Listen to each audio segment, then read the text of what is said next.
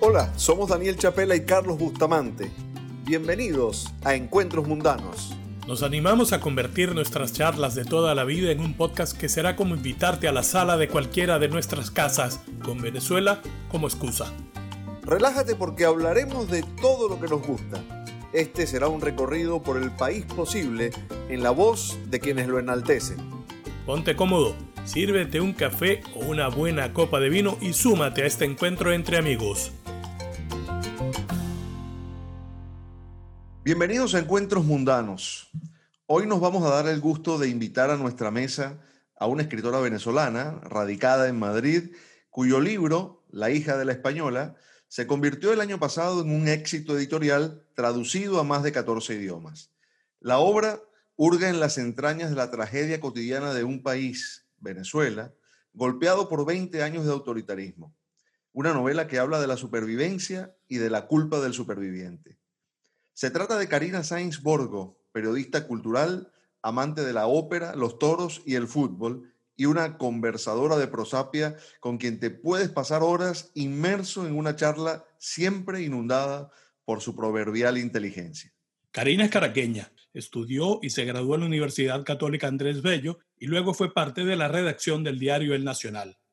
Allí, en la vieja sede de Puerto Escondido, formó parte de Papel Literario bajo la dirección de Nelson Rivera, una publicación de referencia en el periodismo cultural venezolano.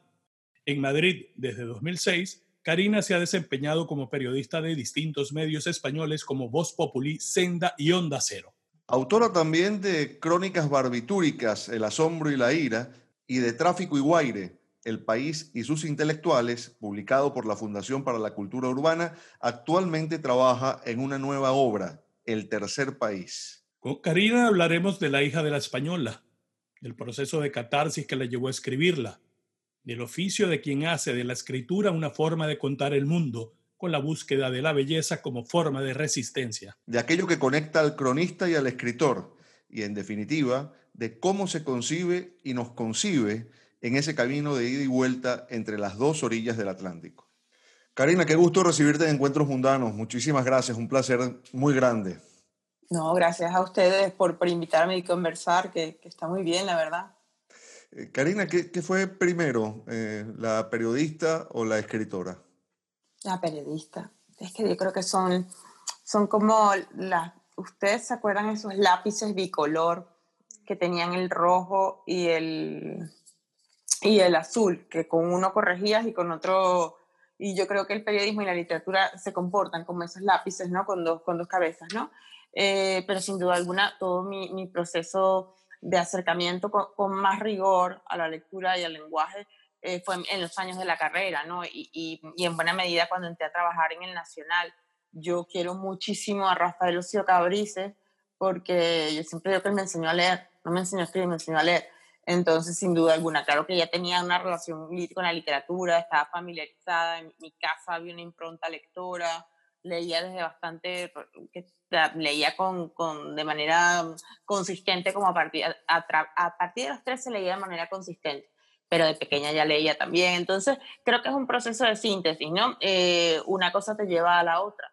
Y, y, en buena medida el periodismo es una gran, es una gran escuela, creo yo, porque el periodismo te enseña a escribir mmm, bajo presión, eh, con ruido, eh, y además de eso, eh, te obliga a la economía del lenguaje te, te, lo, te lo tienes que adaptar.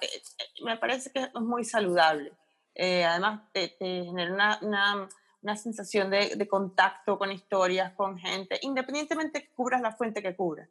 Yo creo que se puede hacer, eh, cubrir fútbol, ¿no? Y hacer, eh, y hacer encontrar otras historias de héroes y de, y de fracasos tremendos, ¿no?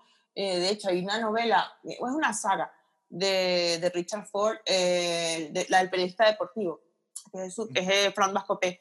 Entonces, claro, todo eso está ahí, ¿no? Como, como se sintetiza eh, y, y, y, favorece, ¿no? A, a, la, a, la, sensación de una vocación eh, y la necesidad de escribir.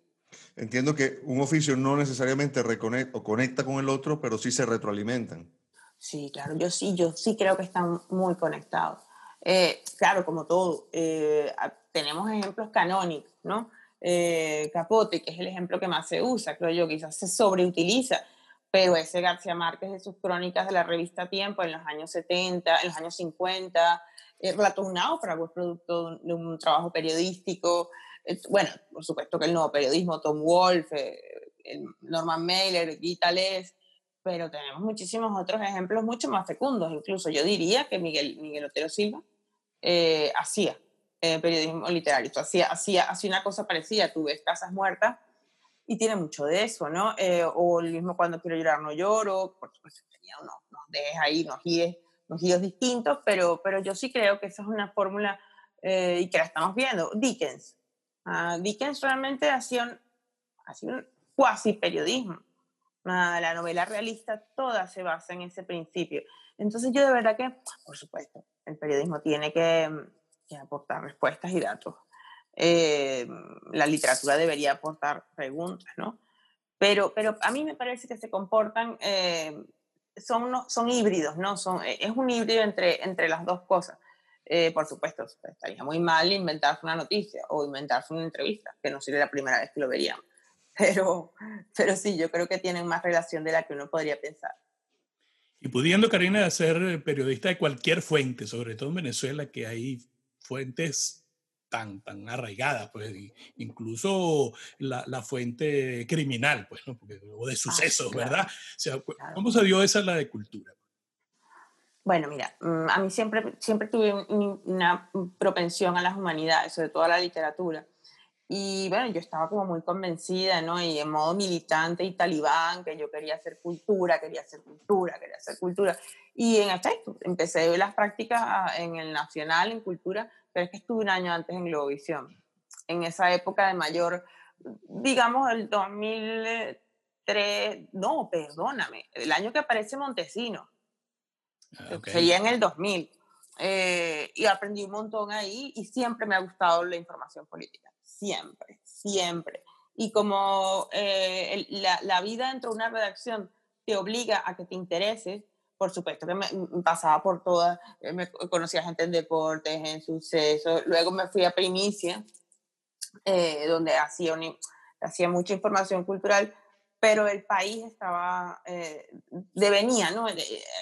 La actualidad y, y, y, el país se te metía a trompicones, ¿no? Y yo creo que eso en buena medida acompañó la forma que yo tenía de hacer periodismo y mm, trabajé muchas otras cosas que tenían que ver con temas políticos y, y bueno, la verdad es que tengo que admitir lo que a mí me encanta. Ah, me, me, gusta mucho y, me, me, parece que tiene mucha, mucho brillo, pero sí la información cultural es, es mi, es, es, mi fuerte, sobre todo literatura, sobre todo libros, eh, que es una de las cosas que, que más me gusta hacer y, y, que cada día que pasa más me, me divierte, aprendo de cómo funciona una industria editorial, ¿no? Entonces, en el caso español y europeo, y bueno, en América, en Norteamérica, eh, pero, pero es muy curioso, es, una fuente que mm, da, muchas satisfacciones. Eh, trabajaste en la, en la, vieja sede del Nacional, en Puerto Escondido, ¿no? Eh, sí, en la oficina de Abelardo Raidi. En la oficina del gran Abelardo Raidi.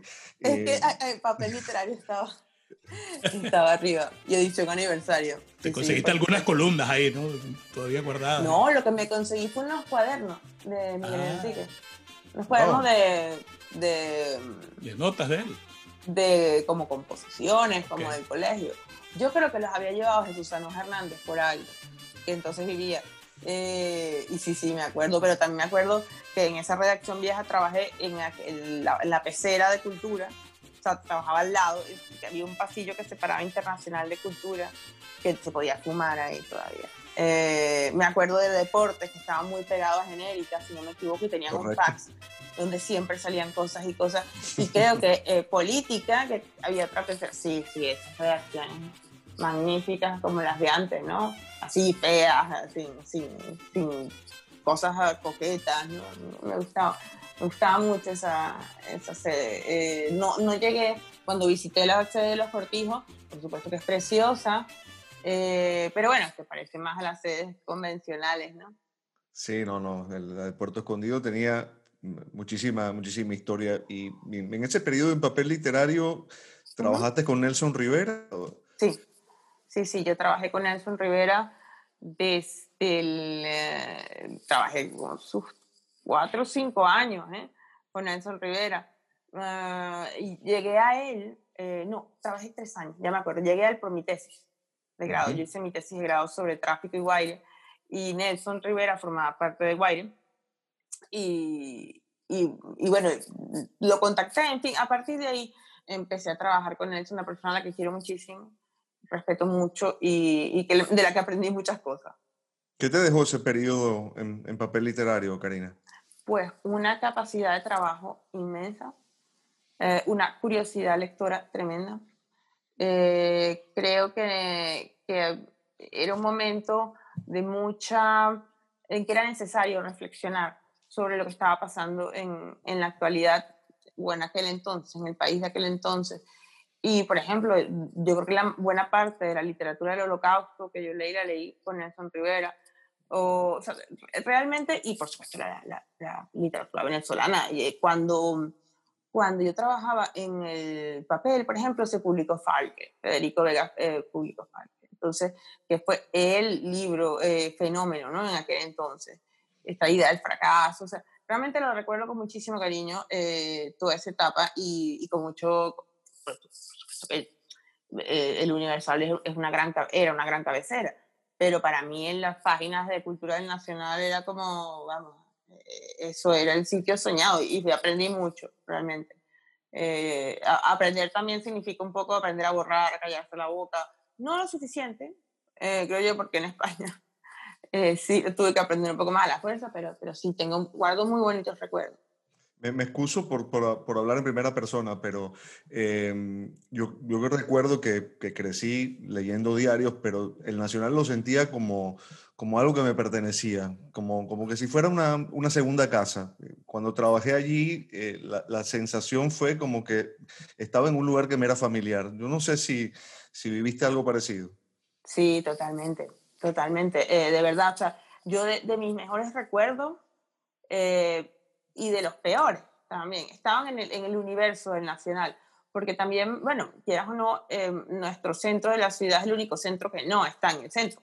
es decir, es una zona compleja, para mí era desconocida hasta que yo no llegué a trabajar ahí con 19 años, mi relación con el centro de la ciudad era esporádico y, y le cogí tanto gusto al centro. Eh, todo, que cuando le cambiaron el sentido, por ejemplo, la avenida Lecuna, yo estaba toda perdida, ¿no? Eh, pero, pero era todo, ¿no? Era, era absolutamente todo. Eh, el ambiente, la varal, eh, lo que tú dices, esa sensación de familiaridad con el Nacional, que, que, insisto, para mí era, era, era en las páginas referenciales, las páginas de cultura del Nacional, sinceramente no tenían nada que envidiarle a, a, a ninguna cabecera en el momento de su creación a ninguna cabecera europea. Y, creo que en eso, creo que fue Ramón J. Velázquez el que la fundó. Eh, y tenía una vocación de modernidad tremenda. El, y aparte que era, era, un periódico, como, como buen periódico, mm, digamos, progresista, eh, estaba plagado de contradicciones. Y a mí esas contradicciones me parecían muy saludables, ¿no? Encontrarse con ellas desde, desde tan pequeño, ¿no?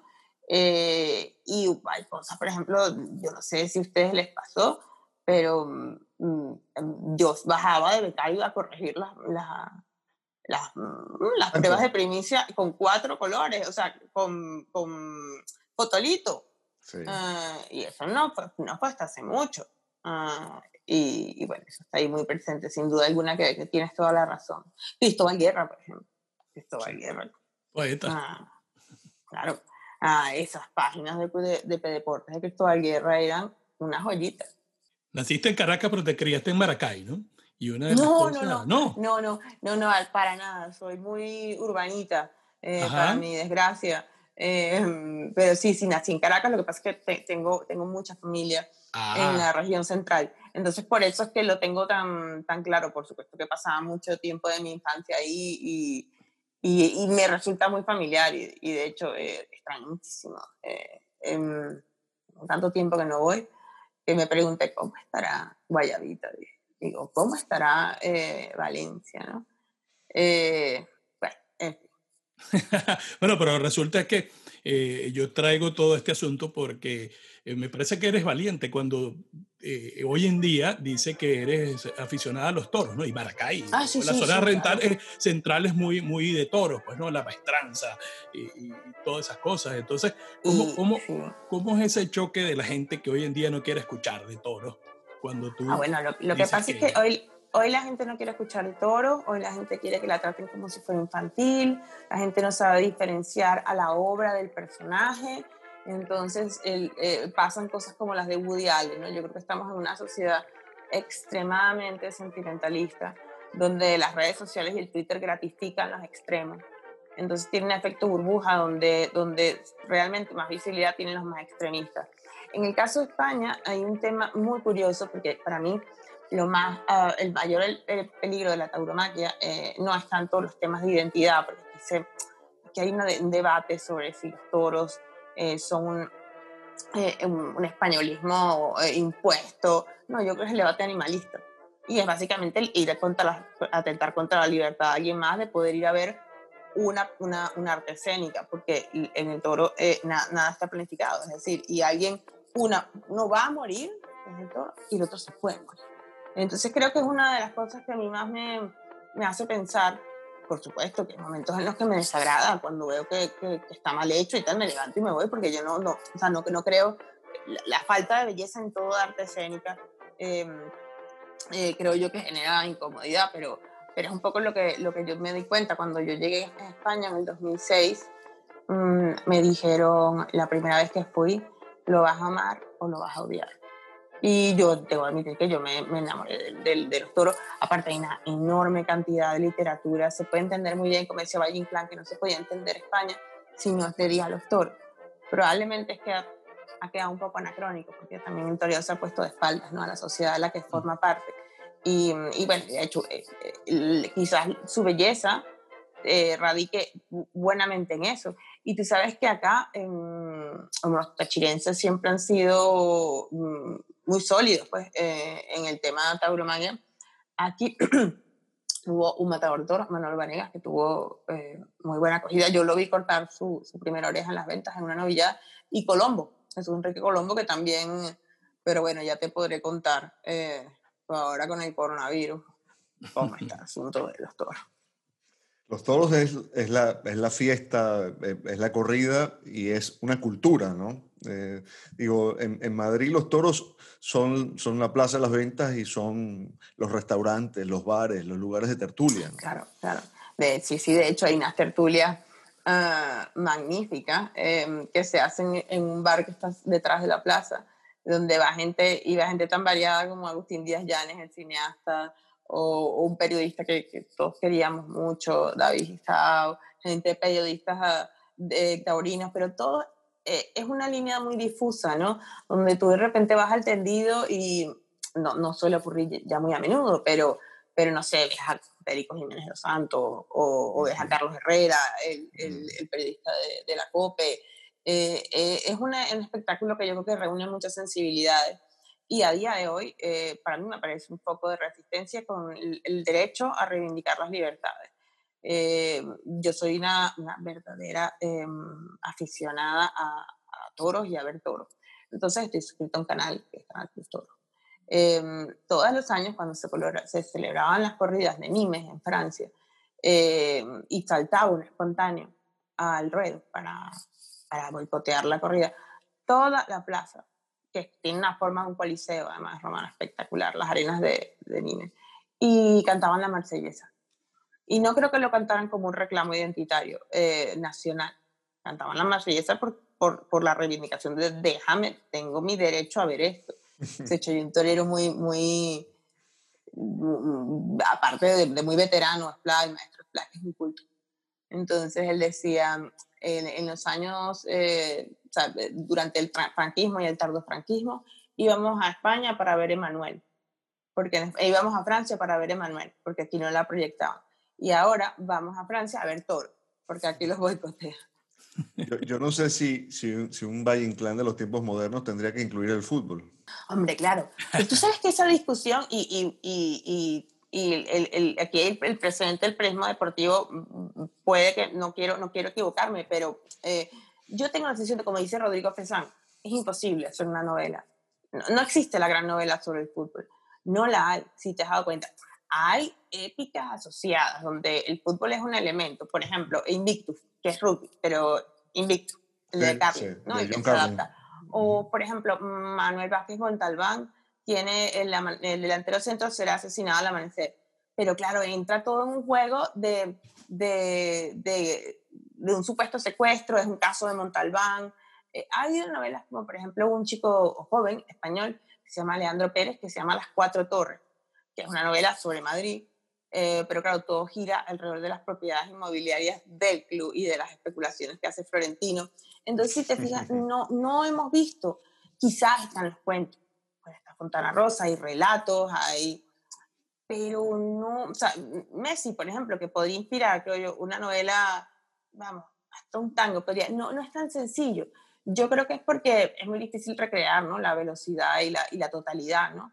De la figura del fútbol eh, en la literatura. Y aunque yo creo que hay gente que lo ha hecho y, bueno, hay futbolistas que han sido fundamentales. Eh, Valdano, ¿no? Valdano es un poco un rapsoda, eh, eh, que yo a mí me encanta Valdano, la aquí, aquí lo miran un poco mal porque les parece demasiado rapsoda.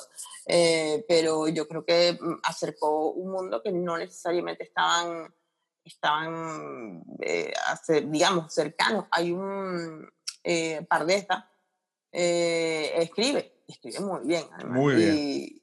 muy bien, además es un bibliófilo y tiene, tiene cientos de miles de libros. Entonces, sin duda alguna que el, el, fútbol es un deporte muy, muy, muy literario pero, pero no ensambla como, como novela. ¿Tu vínculo con el fútbol es más pasional que intelectual? Sí, sí, claro. Pues, con, con, con, con el fútbol eh, tengo un pequeño problema, ¿no? Eh, que lo he ido superando con el paso del tiempo. Um, que es que yo sé cuando soy de un equipo, sé que soy del Madrid por, lo, por, por, el mal humor. Uh, porque si lo estamos haciendo mal, estamos perdiendo, me entra un mal humor pero muy mal humor. Y no puedo ver fútbol acompañado. Me molesta que me hablen y que me distraigan. Eh, de hecho, me acuerdo que, ¿se acuerdan aquella mm, semifinal de Champions de Barça contra Chelsea? Que fue el ensayo del gol de Iniesta que iba a darnos el mundial después. Bueno, yo estaba dando vuelta y me lo perdí. Y yo, no.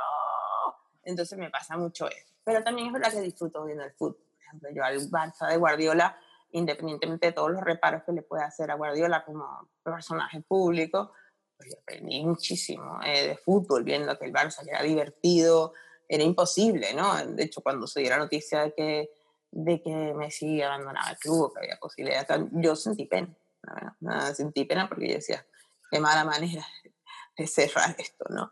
Pero, pero sin duda alguna que, por eso es que yo también creo y lo, y lo considero que, que en España eh, el fútbol es un gradiente político, es, forma parte, ¿no? Tú sabes perfectamente que la Leti bueno, como Enrique González en las crónicas del calcio, tú sabes perfectamente que el Atleti es un perfil, en el equipo proletario, que el Barça tiene un perfil eh, nacional catalanista por lo menos, y que el Madrid es el gran club, vamos, y más, mayor antipatía, ¿no? Eh, entre otros. Pero no sé cómo eso es mucho más. O sea, cada, cada o sea, tú ves la Real y, y, y el Atlético de Bilbao y entiendes perfectamente por dónde tira cada uno.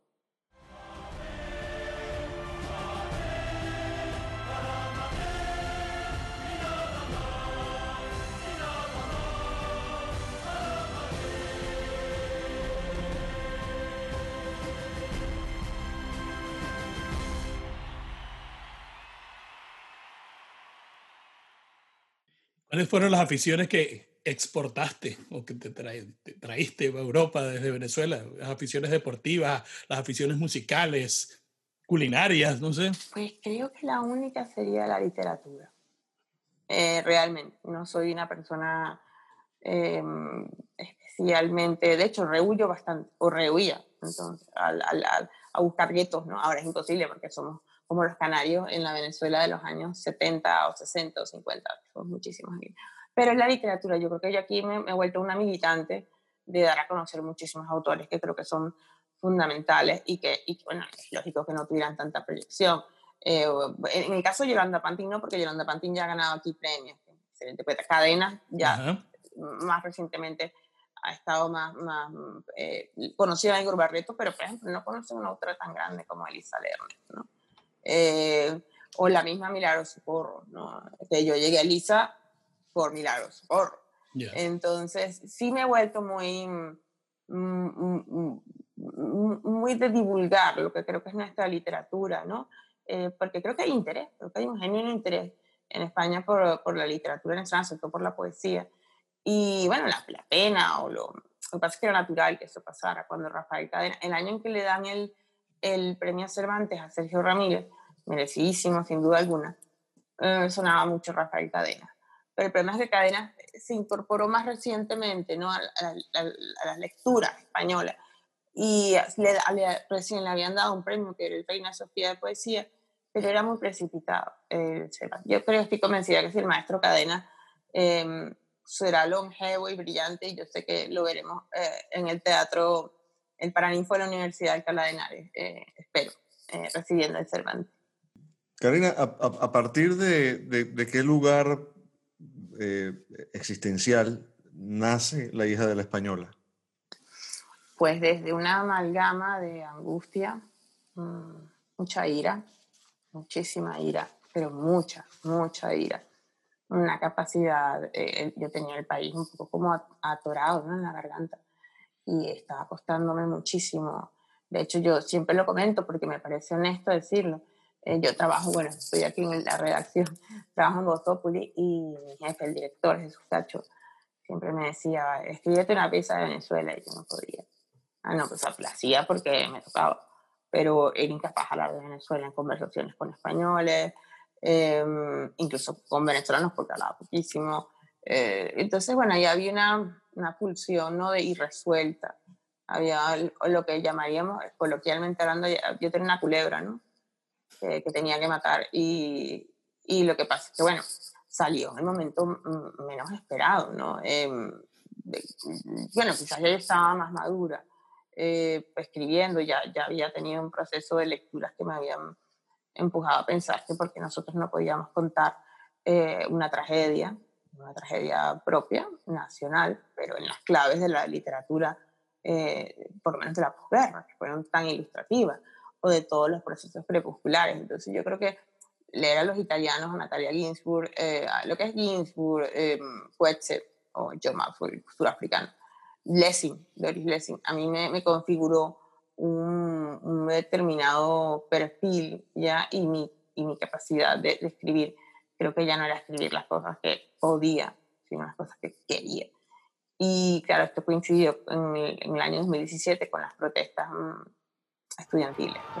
Violentas protestas en Venezuela tras más de una semana de manifestaciones antigubernamentales. En el centro de Caracas, los partidarios de la oposición venezolana tomaron las calles este lunes para protestar por la crisis económica y exigir elecciones al gobierno de Nicolás Maduro. Más de 200 heridos y decenas de detenidos se han contabilizado en todo el país. Manifestantes encapuchados protagonizaron choques con las fuerzas de seguridad que reprimieron las protestas con gases lacrimógenos. Disturbios en una nueva jornada de protestas en Venezuela contra el presidente Nicolás Maduro. Grupos de jóvenes encapuchados trancaron la principal autopista de la ciudad, incendiaron camiones y armaron barricadas con escombros. Fueron dispersados por bombas lacrimógenas, mientras que los manifestantes respondieron con piedras y cócteles Molotov. Cuando se cumplen casi dos meses de violentas protestas exigiendo elecciones generales, Maduro insistió en su llamado a una asamblea constituyente con una elección que contempla votaciones por sectores sociales, algo que analistas y líderes opositores consideran una maniobra para evitar el voto universal y perpetrarse en el poder. Fueron aquellas olas de represión tremendas y, yo sentí una una angustia tremenda, pero una angustia tremenda. Y, y me senté a escribir un día y, me, y salió, enterramos a mi madre con sus cosas, pero sin pensarlo. Eh, seguí escribiendo ese fin de semana y salieron tres folios y dije, mm, aquí hay algo. Y tuve que empezar, por supuesto, a construir la, la historia. Em, y bueno, yo creo que es una tragedia, y yo creo que ese, ese libro y mi gran, mi gran voluntad era que el libro fuera universal eh, que lo pudiera leer una, una, persona y se emocionara igual. Por eso que no está dicho tantas veces Venezuela en el libro, o no dice Caracas, sino dice cosas que despisten, o Cumané la costa despiste un poco más, claro que sabemos dónde está, pero, pero para un lector en, sueco o en Noruega eh, va a ser más complicado de, de, entenderlo. Yo nunca lo pensé, por supuesto, en esas proporciones.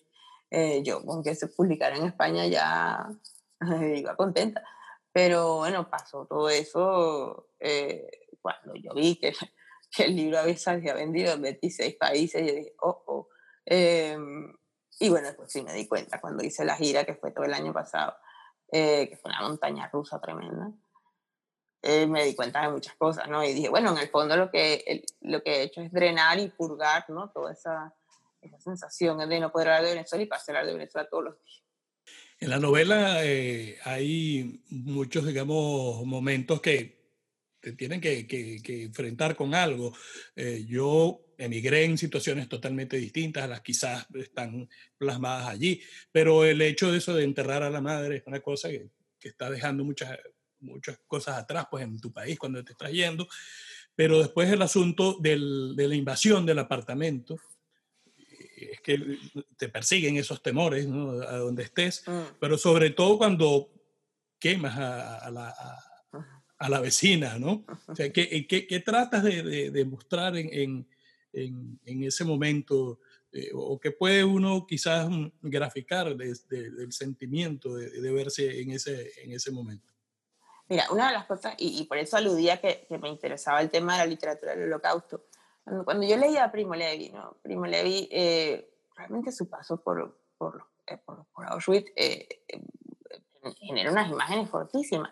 Y no podía entender por qué si él había sobrevivido a Auschwitz se había suicidado se tira por, por las escaleras de su casa en Turín, eh, de la peor manera, suicidio.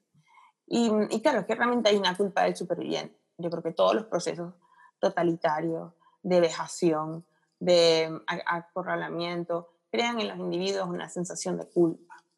Entonces tú siempre estás, eh, de alguna manera, em, lacerado por aquello que se te hizo, eh, porque yo creo que finalmente es así. Por eso en la novela la protagonista dice que, que, la primera muerte ocurre en el lenguaje, porque realmente es lo primero que se retuerce y lo machacas y lo machacas y lo machacas y lo machacas para que tú termines refiriéndote a ti mismo por cómo se refiere tu, tu oponente ideológico, ¿no? Y creo que eso ha ocurrido en muchísimos sitios. empezando el, más cercano que tenemos y el más evidente es la Revolución Cubana, pero había, habría muchos más eh, para, para, para, para hacer este ejemplo. Entonces, por eso en el libro yo quería mostrar eso y luego mm, ver como una sociedad totalitaria de paupera de tal forma a los individuos que actúan por desesperación. actúa empujada por la desesperación. Y ella, que es una víctima, se convierte en un verdugo. Y la Mariscala, que es un personaje que aquí en España ha, creado, ha causado un poco de revuelo, eh, ella es una víctima pero se comporta como un verdugo, es víctima de, de, unas diferencias sociales tremendas. Entonces, como eso vamos teniendo distintas cosas. Yo lo que quería era que se preguntara el lector, ¿y yo qué haría si fuera esta mujer? ¿Qué haría? Ah, es que es verdad, es tu única oportunidad de escapar para una persona que no tiene pasaporte.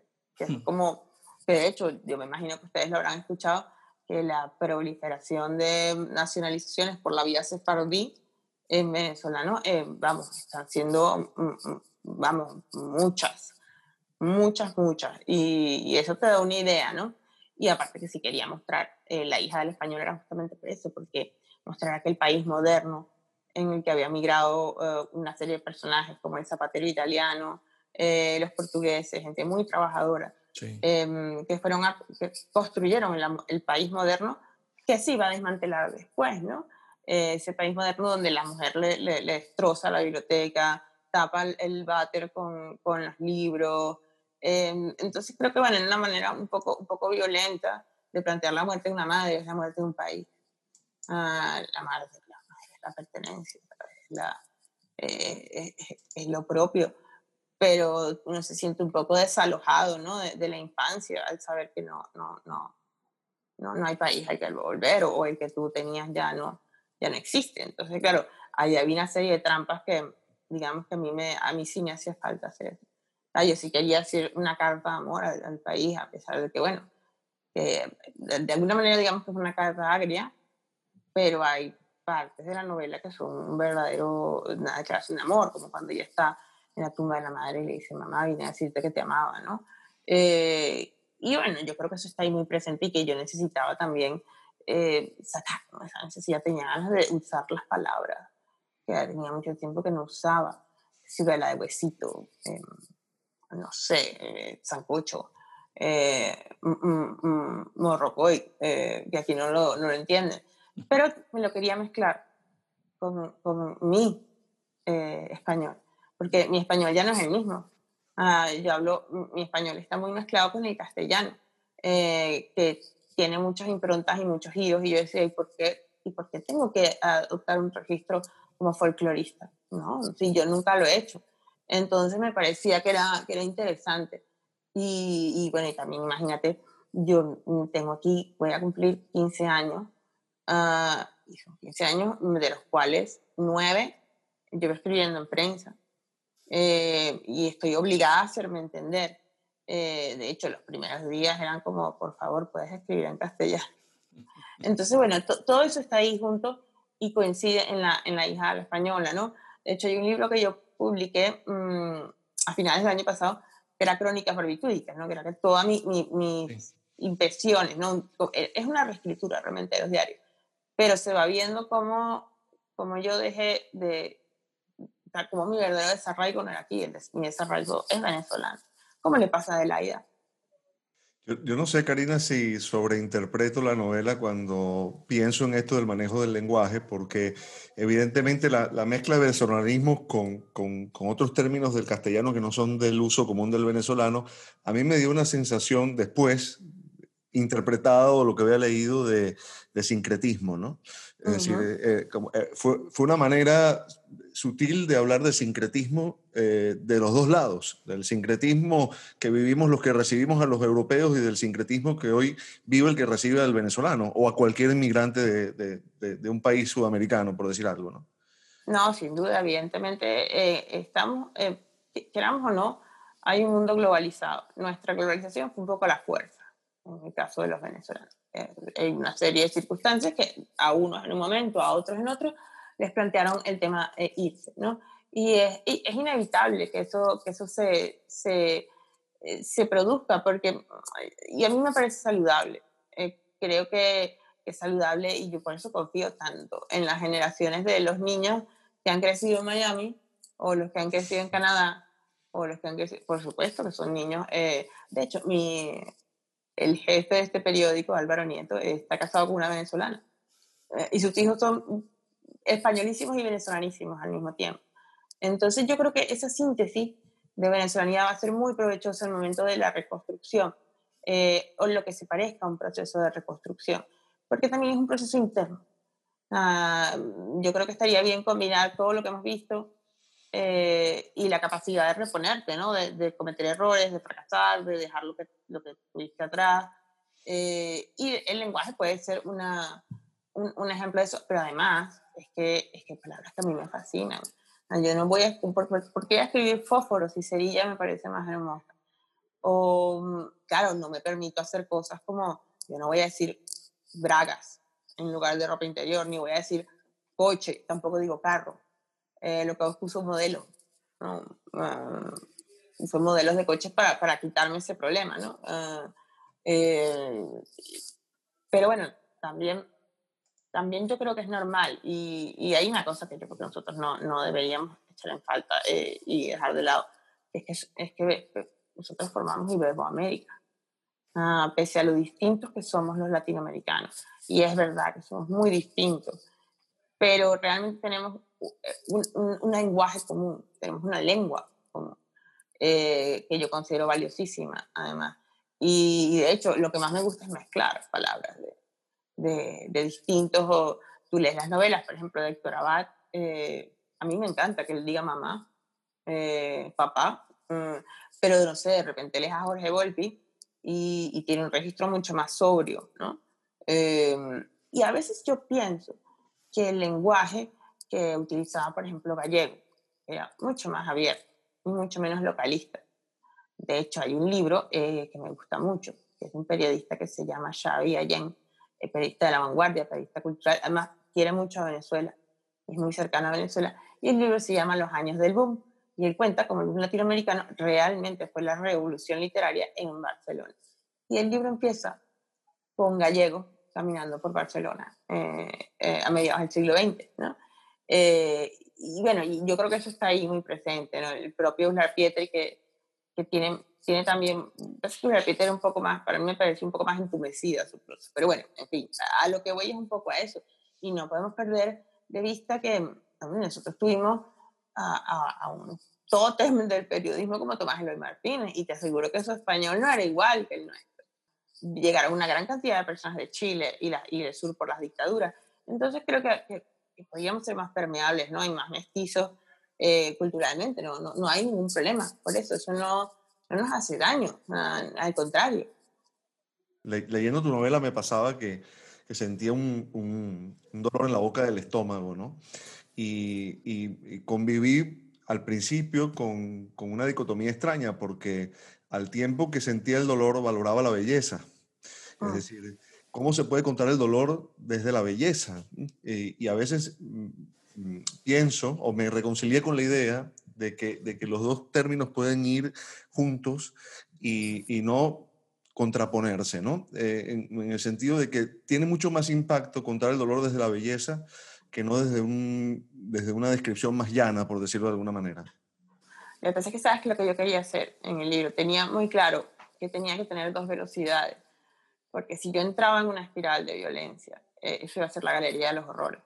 Al lector se, iba, se le iba a hacer bola el libro, se le iba a atragantar.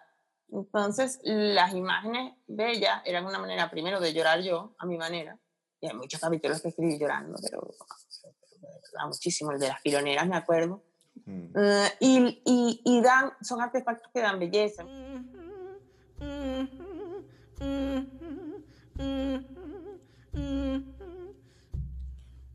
Hasta cuando estaré yo como garza en la laguna, con el pescuezo estirado y sin esperanza ninguna.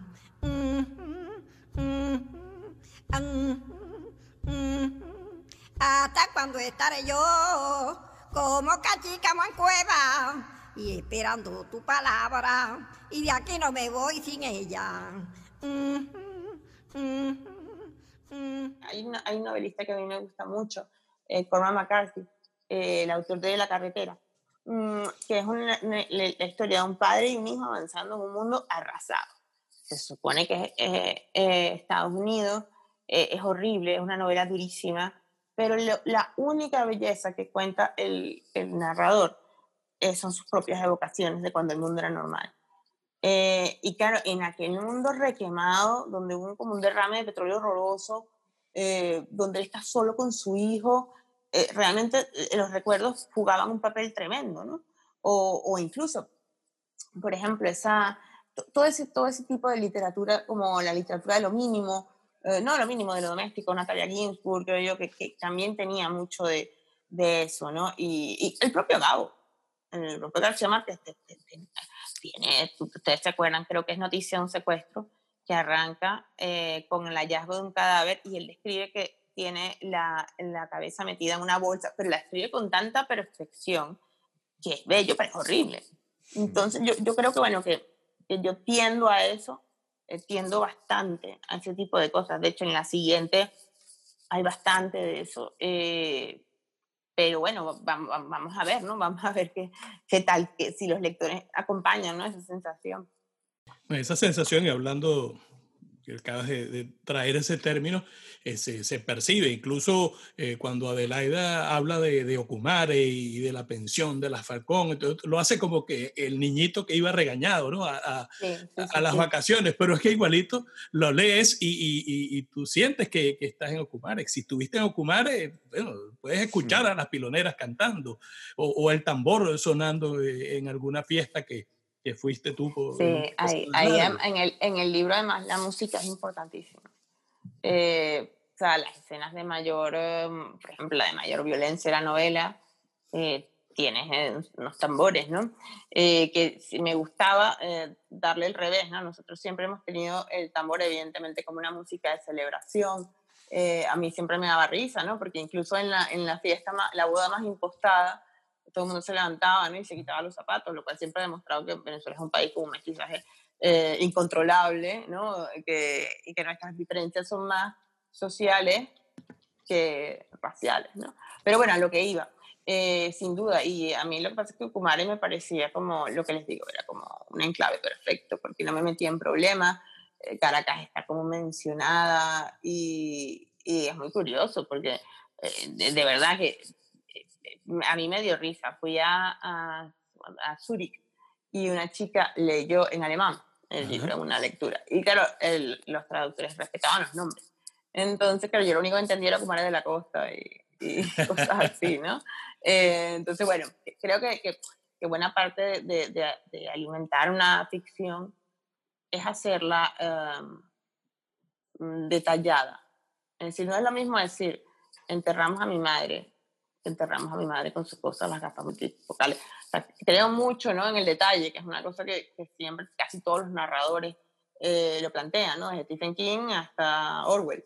Eh, hay, hay, hay, como unos detalles, ¿no? Como, como una cosa, y, el, y teniendo un paisaje privilegiado como este, ¿cómo no lo iba a usar? Eh, voy a violar una norma periodística de no hacer más de una pregunta, pero es que quiero aprovechar tu tiempo. Y el Las preguntas racinas. sí.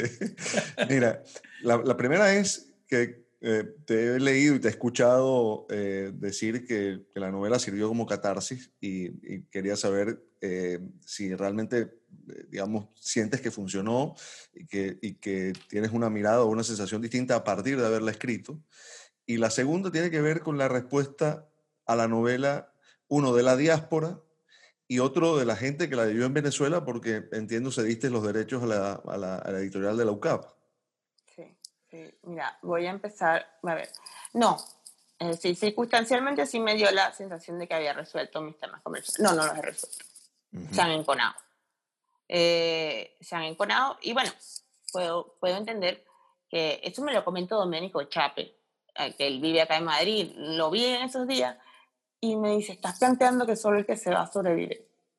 Y yo le dije, sí, bueno, sí, es cierto, pero las novelas no corrigen problemas, las novelas plantean preguntas. Y, y mucha gente me comentó, te, que te quedaste corta. Y claro, pero es que eso no es un reportaje periodístico, ¿no? Es una interpretación de, la desesperación, porque además es una novela de desesperación.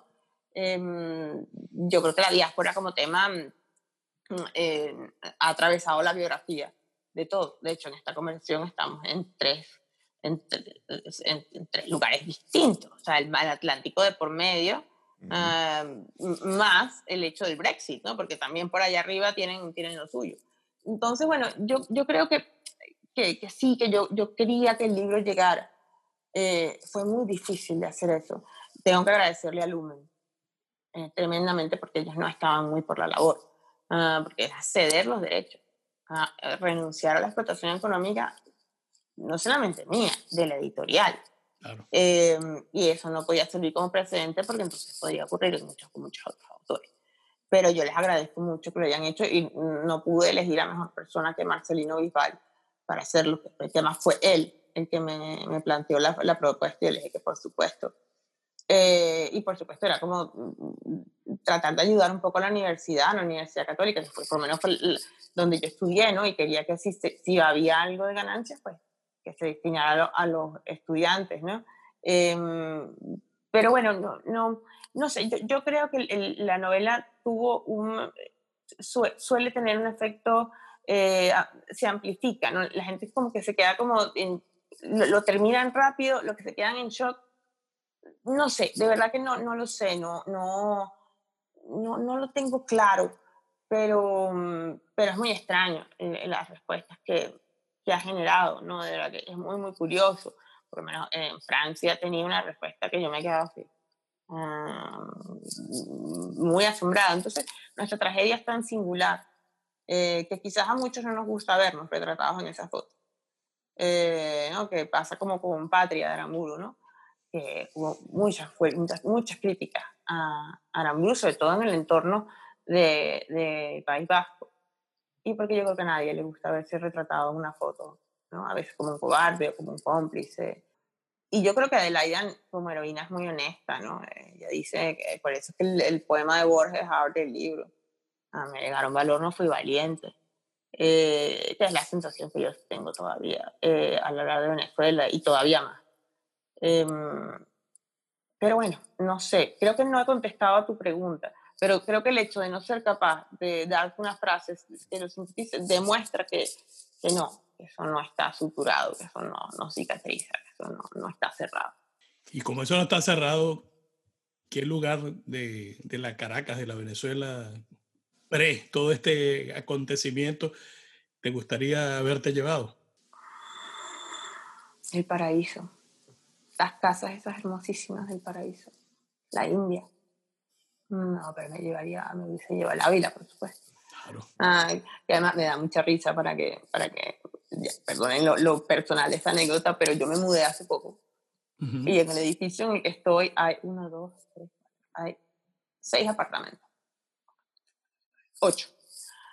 ¿Cuántos venezolanos viven? Seis. Tres. Eh, entonces, claro, es un, es un, edificio en el que se ve todo eh, y todos tienen las distintas cosas, no puedo asegurarlos de arriba, pero todos tienen el Ávila, ¿saben ese Ávila eh, panorámico que yo creo que es de Gasparini? No estoy, segura, no me crean.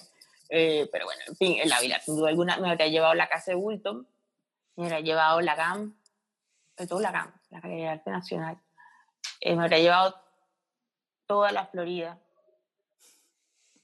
a la gran pulpería del libro, Sabana Grande, Chacaito. Es que de verdad que... sí, bueno, pero, pero, pero, sí, eso está, eso está ahí, ¿no? en mi cabeza, quiero decir. Karina, gracias por este rato. No, gracias a ustedes, por Dios, de verdad que muchísimas gracias. Y, y bueno, nada, que, que, vaya todo bien y, y que el coronavirus nos, nos perdone este 2020 y, y podamos reunirnos en un momento. Muchas gracias. Karina, muchas gracias. ¿eh? Gracias a ustedes.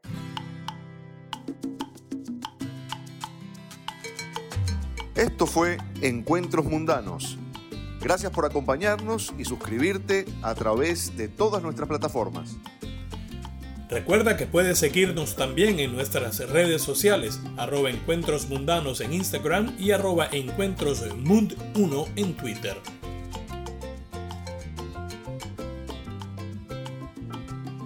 Nos quedamos para la sobremesa. Abrazo inmenso y bien venezolano. Hasta que un nuevo encuentro nos reúna.